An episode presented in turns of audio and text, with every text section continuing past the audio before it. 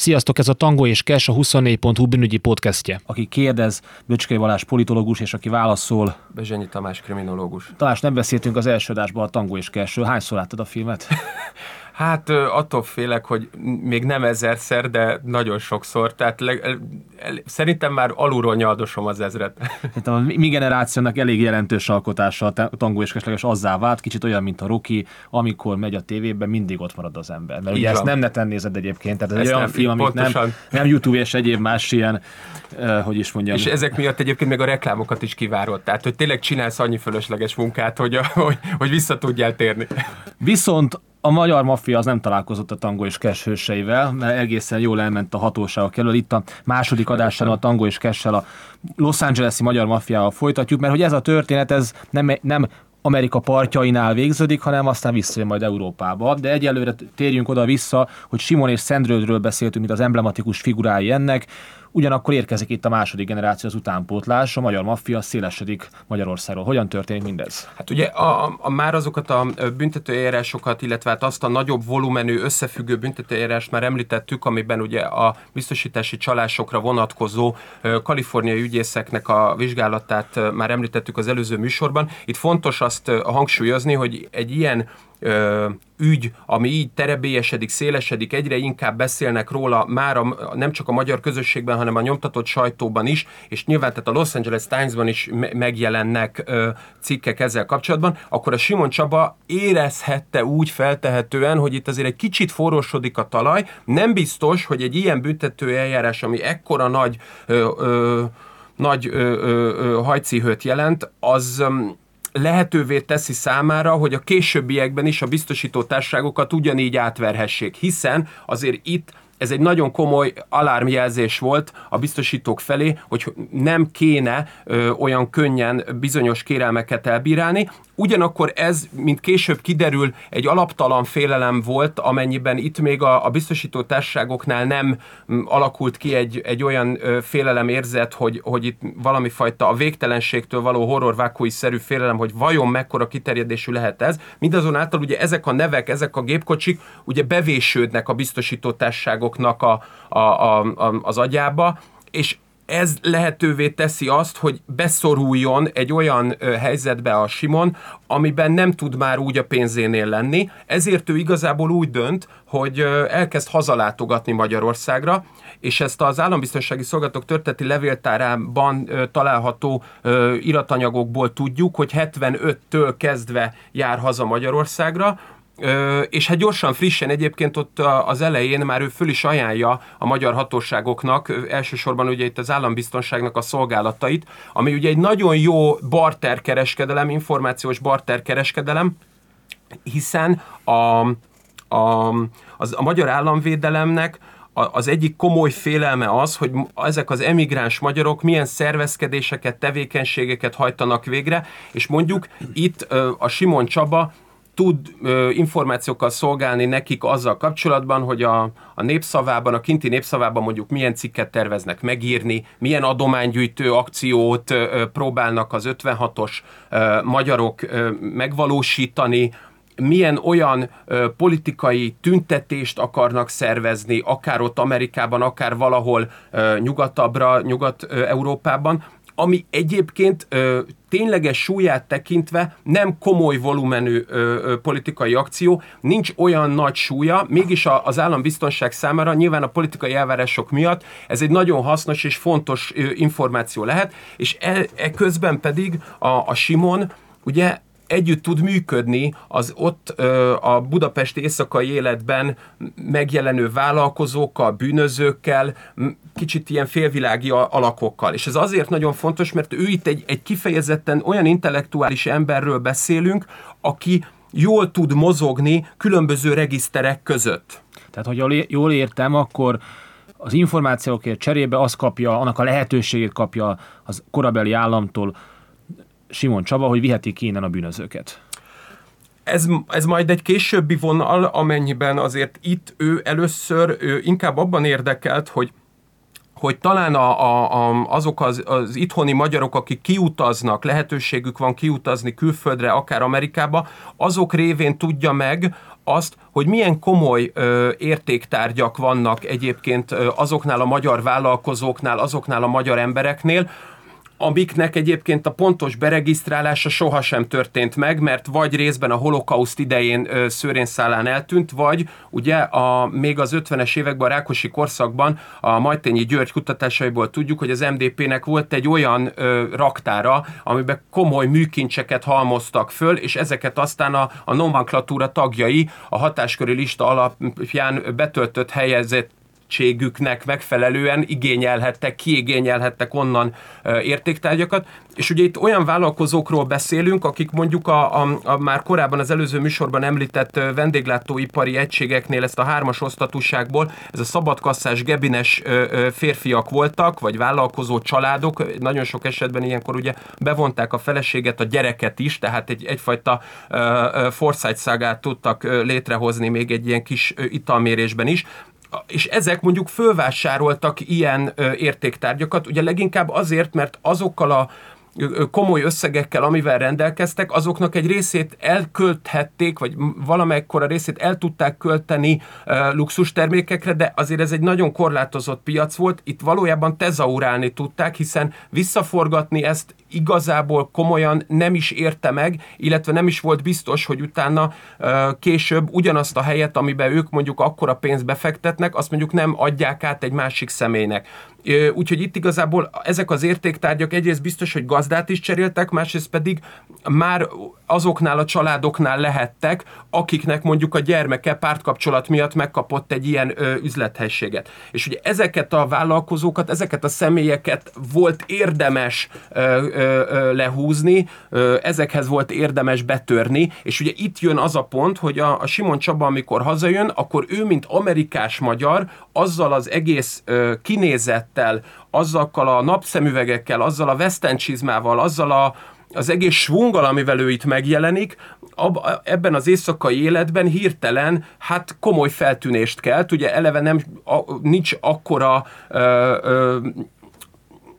nincs akkora élménye egyébként az átlag magyaroknak a filmeken kívül arra, hogy hogy is nézhet ki egy ilyen igazi vérbő amerikai, aki ráadásul egyébként magyar, és nyilván nagyon könnyen megtalálta ezeket a bűnöző srácokat, akik meg egyébként feltehetően itták a szavát. Ez azért nagyon fontos, mert ugye a korabeli dokumentumokban, tehát amik aztán később ezekkel a betörőkkel kapcsolatos, nem említik a Simon Csaba nevét, ez egy nagyon fontos tételmondat. Én azt gondolom, hogy ez részben azért is van így, mert ma eleve az állambiztonság ugye, mint az ő informátorát védte. De hogy ö, röviden szólva itt arról van szó, hogy a, a, a Simon Csaba feltehetően összegyűjtötte azokat az embereket, akik alkalmasak arra, hogy betöréseket hajtsanak végre, majd ezeket az embereket ö, is arra sarkallotta,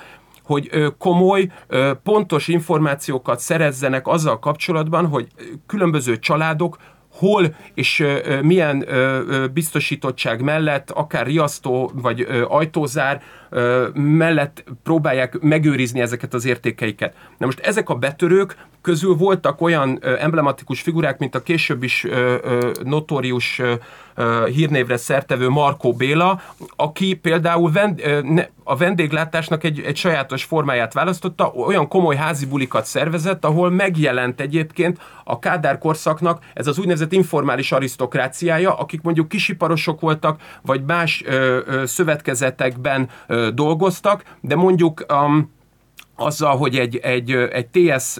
kisker boltot vezettek, azzal komolyabb összegek fölött diszponáltak. Na most itt az a lényeg, hogy ezeket a betöréseket nagyon komoly szervezettséggel követték el, Például volt olyan ö, ö, svájci állampolgár, akinek a gépkocsiját csak azért törték föl, hogy egy, egy CB rádiót, amin, amin 40 ö, ö, sáv volt, azt ö, ö, elvigyék, és utána ezt ők használták pontosan a, a figyelések kapcsán. Tehát magyarán arról van szó, hogy volt olyan, aki magát a betörést elköveti, voltak olyanok, akiket úgy nevezünk, hogy hesszelők, ők voltak a figyelők, és voltak olyanok, akik a képkocsiban ültek, és várták azt, hogy mikor jelennek meg a fiúk a szajréval. Na most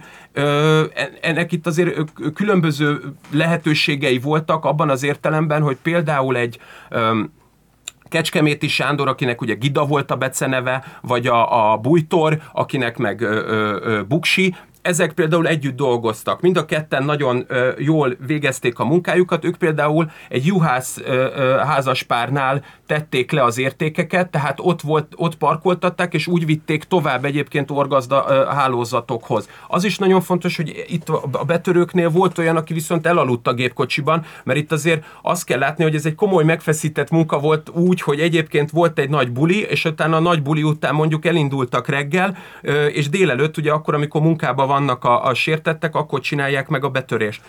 és ezek a, a, ezek a hálózatok, ezek egymással együttműködtek, de a későbbi nyomozati anyagokból az derül ki, hogy hét elkülönített nagy csoportot ö, ö, fedezett föl, vagy azonosított a, bűnügyi hatóság, és itt ez egy nagyon fontos pont, hogy a, az állambiztonságnak a viszonya Simonhoz és az egész csoporthoz akkor változhatott meg főként, amikor rájöttek arra, hogy, hogy most már nyomoz a, a Pest megyei és a BRFK is, a Pest megyei rendőrfőkapitányság és a Budapesti rendőrfőkapitányság, sőt, ugye 81 év végén már egy koordinációs értekezletet is összehívnak, amivel az egész mögé kerül egy nagyon komoly országos ö, ö, ö, infrastruktúra, az országos rendőrfőkapitányság is támogatja, mint szakirányító szerv. Csak hogy értsük, akkor az állambiztonságnak és a rendőrségnek volt egy olyan pont, amikor egészen más volt az érdeke ugyanazokkal az emberekkel. Pontosan, pontosan. Egyébként ez alapvetően igaz, azt kell, hogy mondjam, az 50-es évek óta, hiszen a két típusú hatóságnak azért eltérőek az érdekei, mert, mert az állambiztonság alapvetően azért, hogy információkat szerezzen, bizonyos embereket engedni akar működni. A nyomozóhatóságnak meg az a célja, hogy felszámolja ezeket, még akkor is, hogyha egyébként ők maguk is tudják, hogyha felszámolják, akkor egy űr keletkezik, ami után fog jönni egy új csapat, akik esetleg még jobban szervezettek, még jobban tudnak olyan elhárító gesztusokat gyakorolni, amikre az előző csapat nem volt alkalmas. Illetve az is egy nagyon fontos szempont, hogy a nyomozó hatóságok számára nem voltak adottak, illetve késleltetetten voltak adottak olyan lehetőségek, akár lehallgatás, akár bármilyen technikai felszerelés, ami viszont az állambiztonság számára per definíció nem alkalmas volt, és lehetőségük volt, sőt az állambiztonságnak azért is volt egy problematikus viszonya szervezeti szinten a magyar rendőrséggel, mert abban az esetben viszont, amikor ők úgy akarták, hogy egy csoportot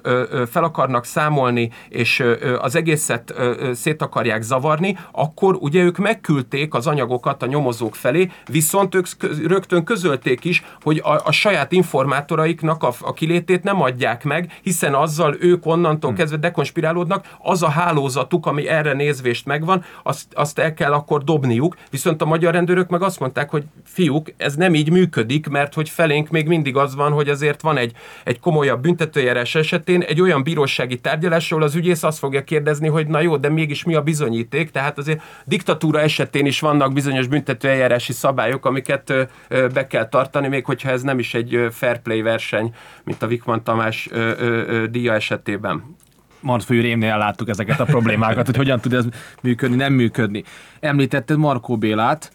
ő már kipattan Amerikába viszont. Hát ugye itt az, az a, a ő, ő kipattan, pontosan egy betörőről, azért, beszélünk. egy betörőről beszélünk, egy olyan betörőről egyébként, aki um, egy elég sajátos figura, a rendőrök uh, alapvetően úgy emlékeznek rá, mint egy nagyon agresszív, uh, kemény fellépésű, de buta emberre, a bűnözők viszont úgy emlékeznek rá, mint egy kenyére kenhető, nagyon jó szívű emberre, aki viszont, hogyha italozott és uh, kokainozott, amit uh, feltehetően ezekkel az amerikai uh, uh, férfiak, ha nem is pont a, a Simon, de valakik kellettek, hogy beszerezzék számára, akkor vált csak agresszívvé, ahogy a, a bűnöző társai elmondják. Az viszont egyértelmű, hogy az édesanyjához egy nagyon szoros kapcsolat fűzte. Ő egyébként egy Ferencvárosi gyerek, egy nagyon kis utcából, a Drégei utcából származik, és éppen a, a tábori Kornél időszakában a zolnai gedényi páros, akik a fattyú nyelvet feldolgozták a régi Budapesten, náluk szerepel a Drégei Szí, ami a Drégei utcai, a Drégei utcai vagány, tehát az már egy száz éve is létezett ez a, ez a vonal, és valóban ez egy olyan házban is nőtt föl, ami már feltetően ebből az időszakból származik. De az nagyon fontos, hogy a Markót, illetve a Zubovics Gyulát, tehát olyan emberek mehettek ki, Igen, az Zubovics is egy betörő volt, illetve hát ő korábban ugye kitartottság miatt volt büntetve, tehát ő striciként is dolgozott. Ugye a, a Pintér Sándor, a, a jelenlegi belügyminiszterünk a 83-as évfolyamában a belügyi szemlének az augusztusi számba írja meg egy bűnszövetség felszámolása címmel, ezt a nyomozati munkát, amiről beszéltünk, ami az Országos Rendőrfőkapitányság hatásköre alatt zajlott, de majd ez egy másik műsor témája lehetne, hogy itt a presztízs ügyről beszélünk,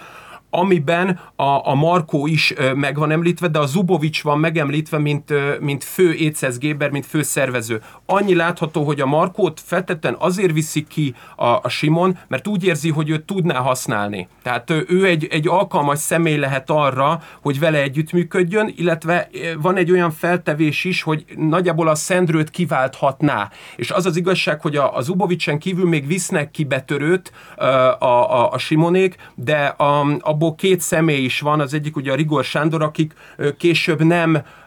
váltják be a hozzájuk fűzött reményeket, amennyiben ők továbbra is kint is betörésekből akarják finanszírozni magukat, ami viszont problémás az egyébként látenciában maradni kívánó Simonnak. Itt hagyakasszalak meg, amikor kimennek ezek a betörők, akkor a régi idézetben régi papírmaffiába szállnak be, azt a tevékenységet folytatják a biztosítási csalásokba, vagy időközben a Los Angeles-i magyar maffia, vagy kaliforniai magyar maffiának a tevékenységi köre is bővült. A tevékenységi kör abszolút, abszolút mértékben bővül, mivel ugye a Zubovistól tudjuk azt, hogy, a, a, hogy konkrétan kamionokkal viszik ki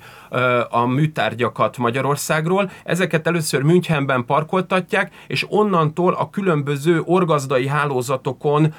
átívelően értékesítik. Na most itt ez azért nagyon fontos, mert amikor ilyen műkincsekről beszélünk, akkor ez egy nagyon speciális piac. Itt az itteni orgazdák azok nem azok a fajta személyek, akiket mondjuk Magyarországról ismerhetünk, mint mondjuk egy Urbánszki Gábor, aki szintén értékelt volt ezekben a működésmódokban, ő a Széchenyi fürdőben, amikor éppen ott kikapcsolódott, akkor adogatta embereknek a névjegykártyáját, mondván, hogy ő bármilyen értéktárgyat el tud adni, de az egy kisebb volumenű dolog, ami ott Magyarországon belül megvalósítható. Itt mondjuk barok műtárgyak esetében a, a, az orgazdai hálózat az nem csak arra volt alkalmas, hogy ezeket fölvásárolja, és nem csak arra, hogy nagyon komoly összegeket fizessen ki ezekért, hanem ők összekapcsolták ezeket a személyeket más szintén ö, ö, bűnözésből élő emberekkel, és ugye itt a, a kapcsolódott össze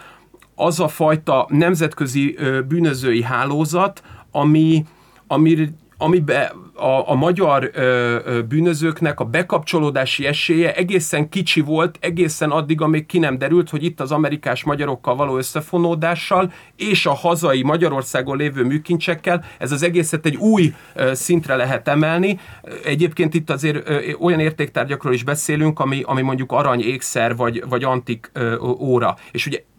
a Szendrőről már beszéltünk, hogy itt komoly kábítószer ö, ö, használat is volt. Ugye itt főleg kokaint ö, alkalmaztak, és azért mondom, hogy alkalmaztak, mert egy kicsit hasonlatosá tűnhet a történet ahhoz, ahogy a katonákat próbálják meg harcképessé tenni. Tehát ugye amikor ezzel a kokainnal me- megjelenő felhevült állapotban és az érzékeknek ezzel a kifinomultságával, ha még órákra is, azzal a, a saját hatékonyságukat, a betörések hatékonyságát lehetett elérni, illetve hát nyilvánvalóan dependensé lehetett tenni ezeket a személyeket. Tehát itt egyrészt nyilván a kábítószerbe való bekapcsolódás is megjelent, egyrészt a műkincseken keresztül új piacok is megjelentek, harmadrészt pedig nagyon fontos, hogy olyan emberekkel lehetett együttműködni, akik például már nagyobb volumenűek voltak. Arra gondolok, hogy például ugye a 84-es ö, ö, olimpia, ott ugye több olyan azóta jól ismert személy ö, ö, ment ki például tudósítóként, mint a Gyárfás Tamás. A Gyárfás Tamás akkor találkozik először például azzal a Bodnár Györgyel, akit a 70-es évek második felében az Ungár Krein, a, a, a magyar kör néven pont ugyanilyen biztosítási csalások és csekhamisítások, meg hamis hitelkérelmek miatt elkapnak Bécsben, és kiderül, hogy itt urugvái személyigazolvány, Müncheni autó. És ez egy jó dokumentált dolog. Hát ez annyira jól dokumentált, ugye, hogy a, a már 78-ban meg is jelenik a Magyar Nemzetben, amit aztán utána később, nem akarok előre szaladni, éppen Tordján József olvas föl Békési Lászlónak, hogy ö, ö, érthetővé tegye a kaszinó koncesziós jogával kapcsolatos problémákat. Mi már majdnem a rendszerváltásnál vagyunk, de el kell mondanunk talán egy legendát vagy hőst, hiszen a, az LGT-nek a a gitárosa is belekeveredik a Los Angeles-i magyar maffiába. Neki nem az ígéret földje volt Amerika. Igen, a, ugye a Barta Tamás egy elég tehetséges ö, ö, gitáros volt. A, a Somló Tamás, aki azóta szintén elhunyt sajnos, ő nagyon szerette, illetve ő, ő, ő több ö, interjút is adott, amiben megvilágította az életét, amiből az derül ki, hogy a, a, a, a Boom című albumuk, ami ugye egy nagyon nagy siker volt, és amiben az ő még csak most 14 című slágert, azt ugye a Barta is énekelte, amitől elvileg ugye a lányok teljesen izgalomba jöttek. Ő úgy döntött, hogy ki akar, kin akar maradni. Tehát ugye ez a 74-es Los Angeles-i nyári turnén ő úgy dönt, hogy kin marad, ugye emiatt letiltják az együttest, és ugye az albumukat visszaszedik, viszont a, a, a Barta kin marad, és csak évek alatt jön rá arra, hogy ő belőle itt sajnos nem lesz Jimi Hendrix, túl nagy a piac, ezzel a képességekkel, amivel ő megvan áldva, ilyennel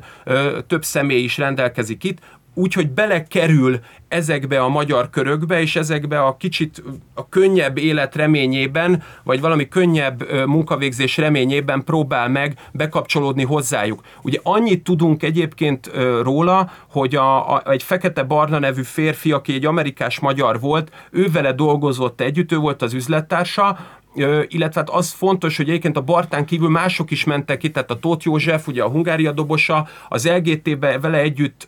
volt ugye a Laux József, ő szintén kimegy a 70-es évek második felében, de a Barta az, akivel valamilyen elszámolási vita alakul ki, és ezért ö, 82. február 16-án lelövik, de nagyon ellentmondásosak azok a hírek, hogy pontosan miért. Ugye az Alatnai Sarolta énekesnő nagyon jóba lesz a Simon Csabával, amikor ő később hazajön, illetve már Amerikában is szerette. A, a Simon Csaba által adott interjúban az van, hogy, hogy valamilyen kábítószer ügybe keveredett a Barta, ezért lövik le. A, a, vannak olyan hírek is, viszont egy Farkas József nevű bűnöző azt mondta, hogy ellopott olyan ö, címlistákat, ami viszont pont, hogy a Simon Csabának kellettek volna, nem adta vissza, csak olyan pénz reményében, aminek a kifizetése teljesen lehetetlen volt, vagy nem is akarták megvalósítani, és ezért igazából bosszúból ölték meg, bárhogyan is, ő egy, egy tragikus véget ért személy, akivel szemben azt lehet mondani, hogy nem volt valószínűleg ö, ö, jól működő, alkalmas személy arra, hogy egy ilyen bűnözői társadalomba beilleszkedjen. Ugranunk kell az időbe. Hogyan jön az egész Los Angeles-i magyar maffia, vagy azt követő, az annak, annak a csápjai el a magyar rendszerváltáshoz. Tehát amikor elérkezünk 90-ben, nyitnak a határok, mondjuk ugye már Simon kapcsán említetted, hogy azért itt van itt már járkálás, mozgálás, de hogyan visszatérnek-e ezek az emberek, vagy ezeknek a alvállalkozói a magyar rendszerváltásba? Igen, abszolút visszatérnek. Nyilván volt egy ilyen járkálás a, a Simon esetében, bár az is igaz, hogy azzal, hogy mondjuk például a Marco Bélát ilyen konspiratív módon ott a, a Wiener Vercerrel kiszöktetik, és a magyar rendőröket is le tudják koptatni, abban ott az állambiztonság szerepe tetten érhető, ami azért nagyon fontos, mert nyilván egyrészt tettek ők is így kedvezményeket a, a, a Simonék felé, ugyanakkor viszont a Simonnak is el kellett ismernie, hogy itt most egy nagyot rántott ezekkel a betörésekkel, és most itt már ő olyan nagyon nem mozoghat, az állambiztonsággal meg kell tartani azt a ö, még alapvető, vagy ö, minél inkább, alap, minél inkább kisebb ö, és nem olyan szertágazó kapcsolatot. És amikor a rendszerváltás eljön, valóban éppen azért jönnek haza, mert azt gondolják, hogy azokkal a pénzösszegekkel, amik fölött ők diszponálnak, itt komoly beruházásokat tudnak kezdeményezni, itt olyan ötleteket tudnak megvalósítani, amit ők Amerikában eltanultak, ami Amerikában már nem lenne nagy truváj, hiszen már sokan csinálják, itt viszont ugye egy csecsemőnek minden vicc új alapon meg lehet ezt csinálni. Ez milyen típusú innovációk? Hát ugye itt egyrészt uh, nyilván a, a, a legkisebb, vagy a leg, legalapvetőbb innováció az, amit egyébként Tasnádi Péter is csinált, hogy hitel kihelyezés, hiszen ugye megjelennek ezek a kereskedelmi bankok, amik az új vállalkozóknak nem adnak akkora pénzeket, hiszen nincs mögöttük fedezet. Uh, és ilyenkor egyébként, ugye ezt a Korna is, a Kornai János is így mondta, ez a fekete gazdaságot fogja erősíteni, ami valóban meg is történt, ráadásul ugye itt egy komoly inflációval számolunk ebben az időszakban, de ők ezen tovább léptek, tehát itt azért olyan dolgokról kell gondolni. Bár most azt mondtad, hogy a magyar, rend, hogy a magyar rendszerváltásnál a kapi, piacgazdaságot a magyar, vagy alvilág indítja be, vagy legalábbis a későbbi alvilág hát egyes tagja inkább, inkább hát, hát Legalábbis komoly pénzösszegeket tudnak ők kihelyezni, és ezeknek a kihelyezése az azért nagyon fontos, mert egyrészt itt egy elég komoly inflációs rátával beszél, beszélünk hmm. 90-91-ben, illetve ugye eleve, a, a, hogyha én kemény valutában adom ezeket a hiteleket, de magyar forintba kérem, akkor még egy árfolyam nyerességről is beszélünk, és akkor még mindig nem voltak, nem volt szó azokról a kamatokról, amik egyébként eléggé komoly problémát jelenthettek tőlük mindenki felvesz, tehát a, a, a büfét nyitni akarótól kezdve egészen a pártokig? Nem, nyilván azok, akiknek ezekkel a személyekkel kapcsolata van, és, és megéri nekik egyébként együttműködni velük. Itt azért azt is látni kell, hogy olyan emberek is hazajönnek, mint a, a, a Nevada, Nevadában egy ilyen szerencsejáték céget működtető Dóri Sándor, aki például ugye vásárol konkrétan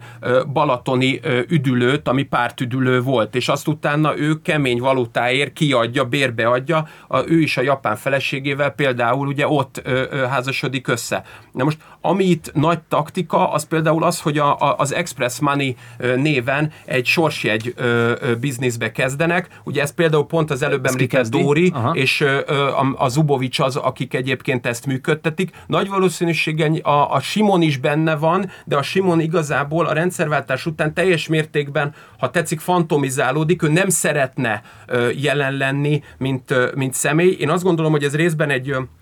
nagyon tudatos döntés is volt a részéről, amennyiben ő azért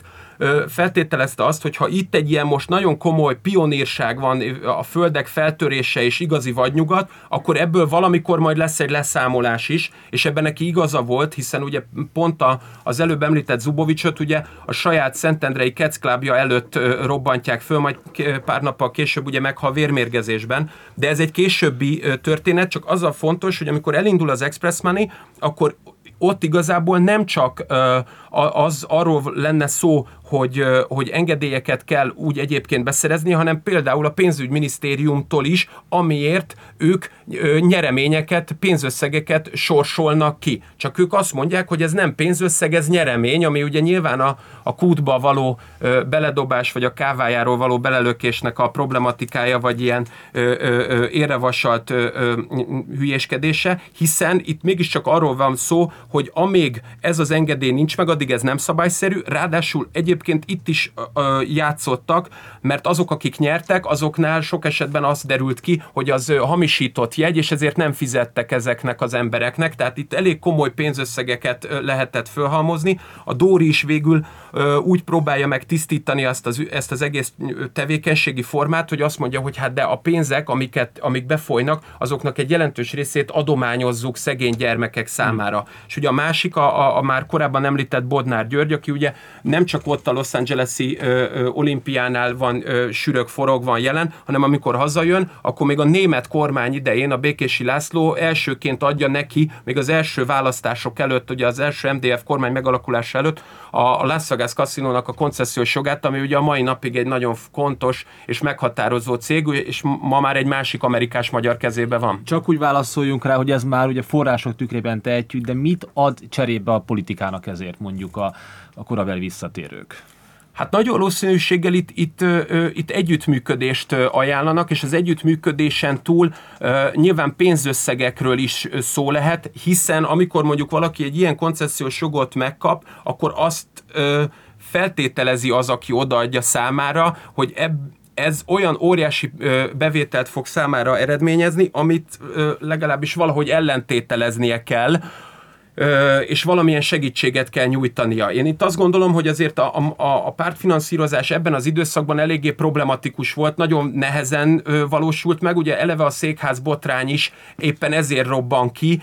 mivel a pártok számára pénzekre van szükség, és a másik nagyon fontos, hogy ebben az időszakban ugye még rendőrségi törvényünk sincs, személy és vagyonvédelmi törvényünk sincs, tehát itt valójában egy, egy olyan megbízható csapat, akik bizonyos városrészek felett mondjuk kontroll gyakorolnak, azzal a politika, ha nem is ö, ö, keblére öleri, de együttműködik velük, és ö, megpróbál ö, kapcsolatot hmm. kiépíteni, az már egy következő lépés, hogy a politika is rájön arra, hogy ők is szeretnének oda esetben úgy szórakozni, ahogy ezek a bűnözők, és az meg majd egy másik műsor témája, hogy éppen emiatt ezek a bűnözők hogyan veszik föl mondjuk videóra ezeket a bulikat, hogy aztán később zsarolhatóvá egy váljanak. Egy perced van. Mi, mi történik a Los Angeles magyar maffiával a rendszerváltás követően, tehát hogy ré, leszámolásokban nekik helyük van, bármelyik oldalról, vagy pedig szépen úgy fel, felszívódtak a magyar politikai kapitalizmusban? Jelen, jelen voltak a, a, a, a leszámolásokban is, amennyiben például ugye az Zubovics érintett volt. Ugye a Markót még kint lelövik, ő nem, nem is tud hazajutni, neki ez a nagy bánata. Őt lelövi egy szolgálaton kívül lévő Los Angeles-i rendőr, de alapvetően a Simon az,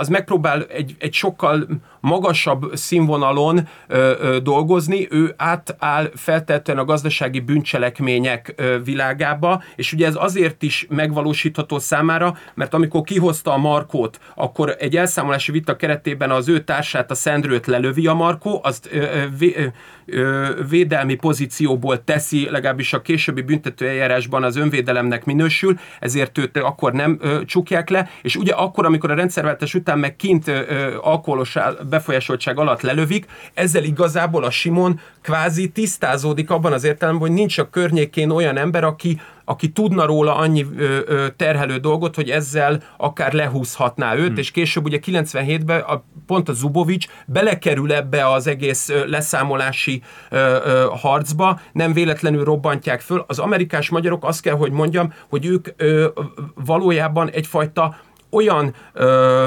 magas pozíciót jelentettek, amire az akkori korabeli ö,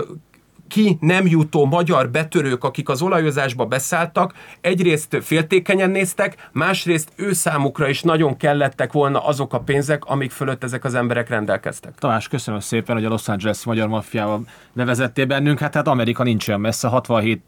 től indultunk, és 1997-ig jutottunk. Ez volt a Tango és Cash második adása, reméljük tetszett, akkor találkozunk legközelebb. Sziasztok! Sziasztok!